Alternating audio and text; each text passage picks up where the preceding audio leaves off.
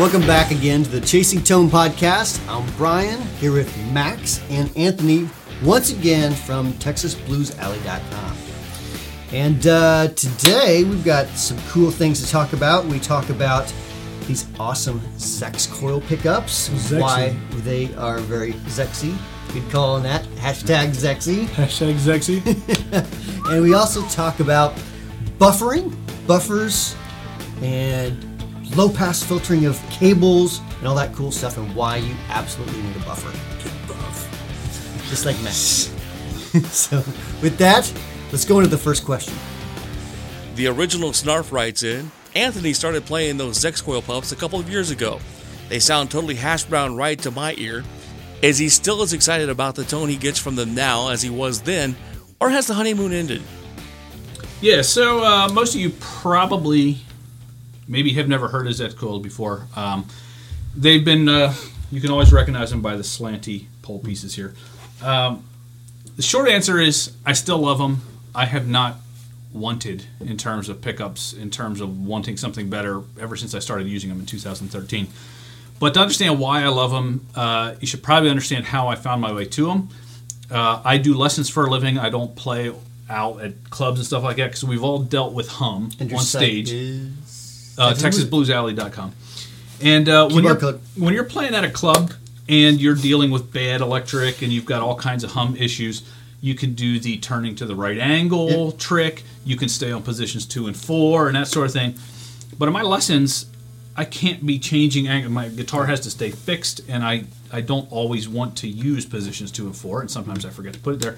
So anyway, I had huge problems with hum when I was shooting my lessons, and uh, I had just gotten finished shooting a series of lessons uh, on the style of the song uh, "Life Without You" by Stevie Ray Vaughan. A lot of gain, bordering on like fuzz tones, and the hum was just it was killing me. Like I was I was as done as somebody could be done with hum, and I just said when that series is done, I'm I got to do something. I got to find some hum canceling pickups or something. I was ready. You know, I'll take a step backwards in terms of my tone if I have to, if I don't have to deal with the hum.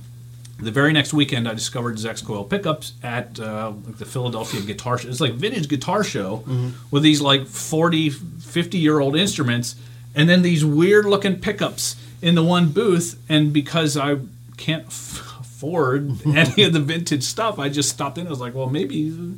Anyway, I talked to him and I didn't say much about what I do or anything like that. But Right. he gave me his his scientific pitch about these, and uh, I tried to sit a few weeks later. I was completely sold. I begged them. I was like, "Please let me be one of your artists." I said, "I can't promise I'll help you sell any pickups, but I'll put them in front of as many people as I can." Right. And we've had a great relationship ever since. So my foot in the door with these pickups had entirely to do with the fact that they were hum canceling.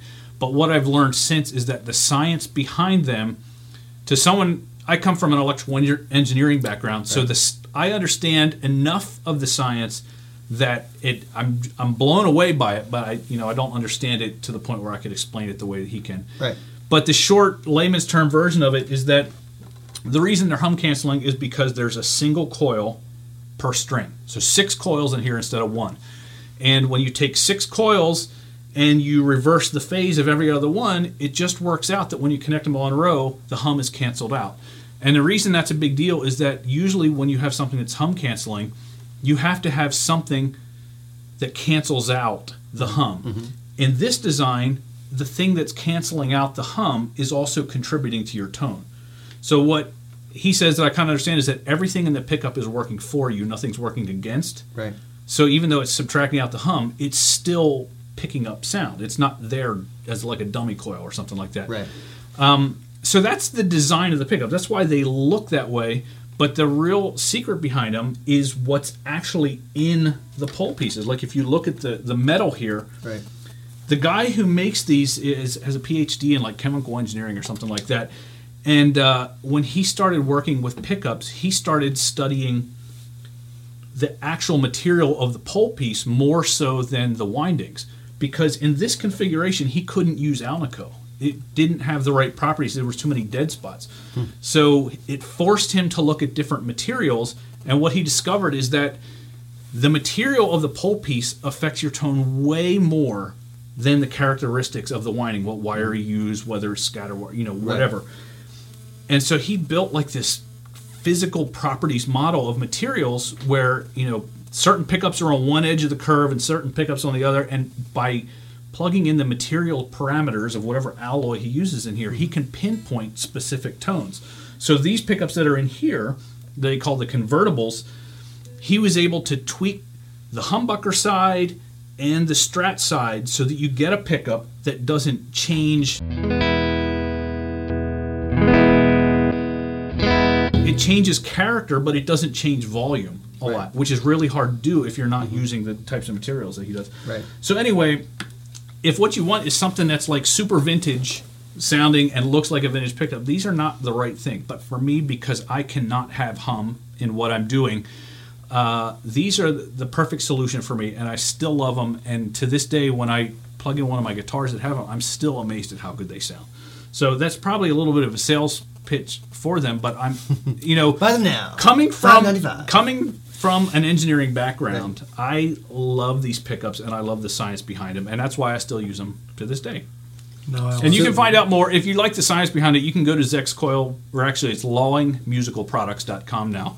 Uh, Or you can just Google Zex Coil. just Google Zex Coil, and he's written articles. And I'm going to warn you, it gets deep really quick. Like the science that he writes about gets deep, and you know, if you're not into that kind of thing, it'll it'll It gets a little wordy. it may be good to put to sleep at night. You know, you're trying to go to sleep, read one of the articles. But if you dig that kind of thing, it's it's a different approach that differs than than anyone else that I've seen. So anyway, So you have them on all your guitars. yeah, I do. You do. Yeah, it's kind of my agreement with him is that you know you make it easy for me to have your pickups in my guitars. Mm-hmm. I won't have hum in my videos, and people will get to see these slanty pickups everywhere. They, so de- they definitely have a really meaty tone to them. yeah, these uh, they have a whole range ranging from you can get like underwound voiced pickups. I have those in my garage guitar, and it's almost too articulate because the, the garage is already articulate guitar. Right. And you can get them all the way up to like steel poled humbucker strength, uh, and so using different materials and different winding count and that sort of thing, he can really target those different tones in there. Um, and you can instantly recognize them because of the, the little slanty Yeah. lines there. So, Yep. and he loves to uh, to answer questions because people tend to have a lot of questions about him. So So the honeymoon is not over. no, the honeymoon is not over, and it's not. As far as I'm concerned, like I'm out of the market when it comes to pickups. I mean, part of that's because I have such a good relationship with them. If you like their website, it's because I spent a couple of weeks working on that this year. So I have a really good relationship with them. I, I read on their website and uh, give them feedback on new designs and stuff like that. So it's not because I don't think there's anything out there that sounds better. I have no idea, and I don't. I don't care. Right. Like that might be sacrilege in terms of like a tone chaser. Right. These sound so good and are so functional in terms of the hum canceling that I. I don't ever think, boy, I wish if I could get a better. You know, I, I just don't. I don't. It never crosses my mind. I can I could kind of understand that in a way because I have a bunch of Telecasters. You know, there's no need for anything else. but it- So like the Stratocaster. well, I, mean, I do Yeah. have a Stratocaster now that I love. I do, and I also have another Stratocaster that it just is. That you it's, broke. It's the it's the one that Travis broke Yeah, when he tried to throw when he tried to throw the guitar. Mine's back. Bob can probably link that up here. So yeah, but uh, so that that one is repaired and it stays shelved just because it it sucks. Sentimental. It's pretty bad. but The one um, knock, the one knock that people have on the pickup is that they are expensive. I mean, they're right up there around. I forget a set of three is like a, oh, close to three hundred dollars, like two eighty five or something like that. So they're up there with fre- with all the other high end pickups. And uh, while I don't think that price is unfair, I think that's the one thing people got to realize: building a pickup that doesn't that isn't built like a normal pickup. There's a lot less profit margin in that price than you might have if you were building traditional pickups Right. because there's more parts. It's it, you know it's a little bit more complicated to build. So like It's I'll expensive getting a patent, a- too. Yeah, exactly. so like I'm aware of, of uh, the fact that they're expensive high end pickups, but in my mind, the what I get out of them is would is definitely worth whatever they cost. cool. So there you go, Snarf. When is a buffer absolutely necessary? So to accurately show you what's going on with the buffer, uh, let me explain what we have going. We have maybe 10 foot cable-ish or so. Ten footer. Yeah, probably into a tuner, six inches. Are these six inch cables? Yeah, okay, yeah. Six inch cable into a DB plus with a that's a prototype, but it's got a buffer that I can turn on or off here on the side. Into an overdrive, so another six inches.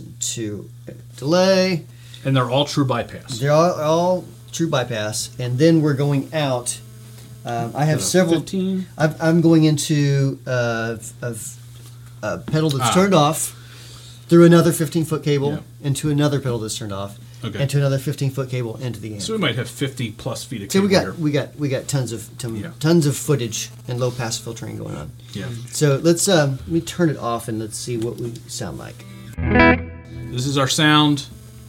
Pickups seeing that whole length of cable Mm-hmm. because everything's bypassed. Right.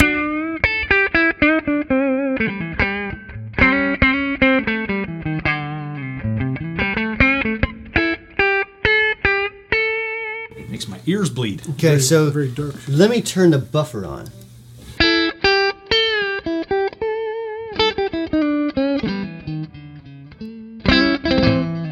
Okay, and so just to make sure people don't misunderstand what buffer's doing, it's not adding anything. No. So let me let's uh, let me hook like a four foot cable Sure. onto you. All right. So what we have here, we bypassed all that stuff. Anthony is just going through a cable about this long. That's about four feet, three feet, four feet for the podcast listeners. And let's see what that sounds like.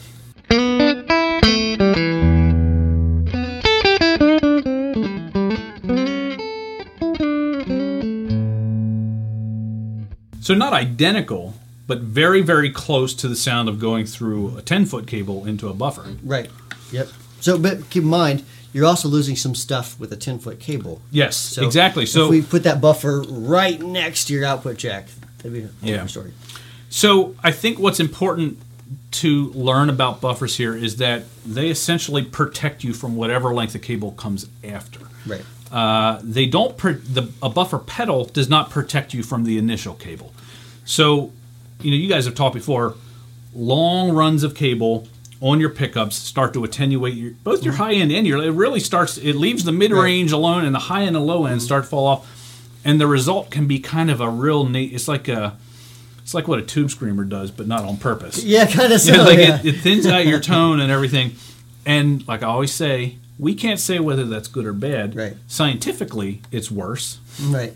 But whether it sounds good or bad, that's up to you. Well, it's like the coily cables actually. Exactly. You know, they take a ton of that stuff Yep. out, and if you're using something like a like a plexi or something that's, that's fairly bright, or even like a twin that's Mm-hmm. Yes. fairly bright, that that actually can be a pretty good thing. Yeah, you a can work. mod. You can work. It's kind of like having an EQ pedal built into your cable. You can work it right at the right amp. But Right. what a buffer will do is, so let's say you're playing at a show where your amp is I don't know 40 feet away because you're on a huge stage or something like that.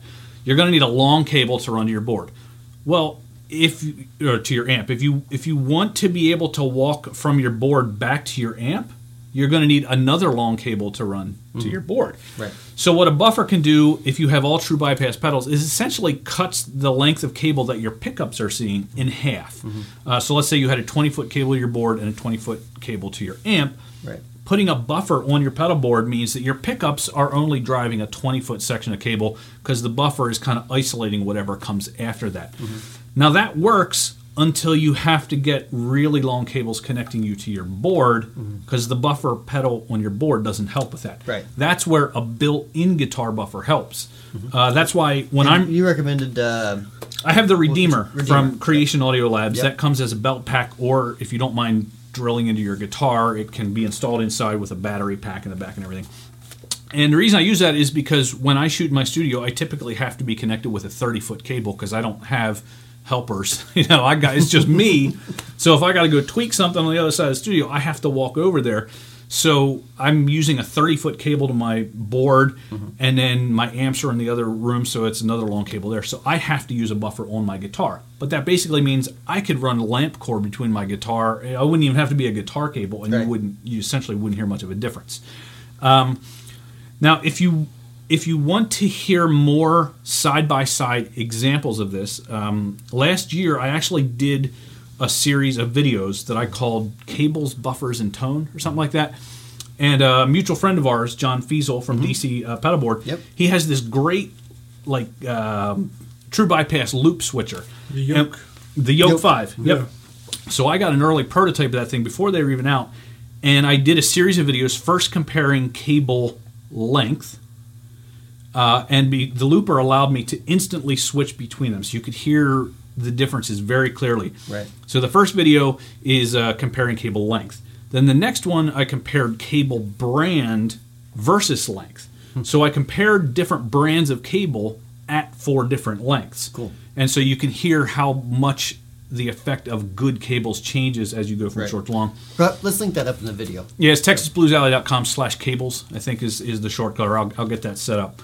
That'll take you to the list of all the videos. And then for the last two videos, I focused on buffers and I showed what effect a buffer pedal has in your signal chain with different lengths of cable before and after it. And then in the final video, I did the built in buffer versus the buffer pedal and comparing and contrasting when those, those might Right. work. Um, but for most people who use a, a relatively short cable to their board, Mm-hmm. between 10 and 15 feet, a buffer pedal is probably the best solution Mm-hmm. for them because then they can be as far away from their amps as they want. Did you try something like a Boss pedal versus like a dedicated buffer? No, I got a uh, the um, pure pure tone. I think is a company they or it, I forget what the name of the company is, but the the buffer was called the Pure Tone buffer or something like that. And you'll see it in the videos, and it was a you know it was a good buffer pedal they make. He wanted me to s- check it out, and so I said, well, actually, I'm doing this series of videos. I'll just use it. So it's very much like what the Decibel Plus minus the boost part of it is just Right. just the buffer. Just a buffer. Um, but I did not compare a non-bypass pedal buffer, meaning a pedal that's designed to do something other than buffer. It just just, happens to- happens to have a buffer. Right. So I used a dedicated buffer, uh, so there may be differences in quality of, of buffers. in Yeah, some of I those think pedals. I forget what episode, but there's a few episodes there. We we discussed the the nerdiness of NPN versus JFET Yeah. bass buffers, Yeah. and op amp buffers, and Nerdy, nerdy, What- nerdy. wake Yeah. up!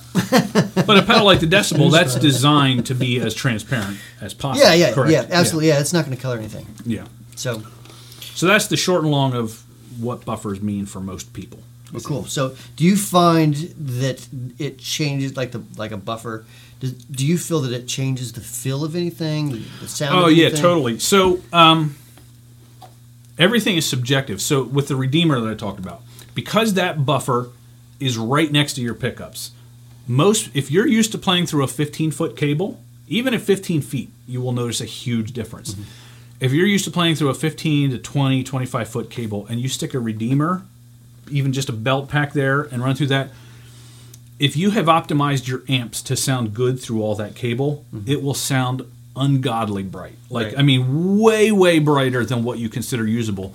And so what you got to realize is that you're restoring back into your Right. signal all of those frequencies that were being attenuated by the cable, mm-hmm. and it means you've got to change how you EQ your amp and everything like that.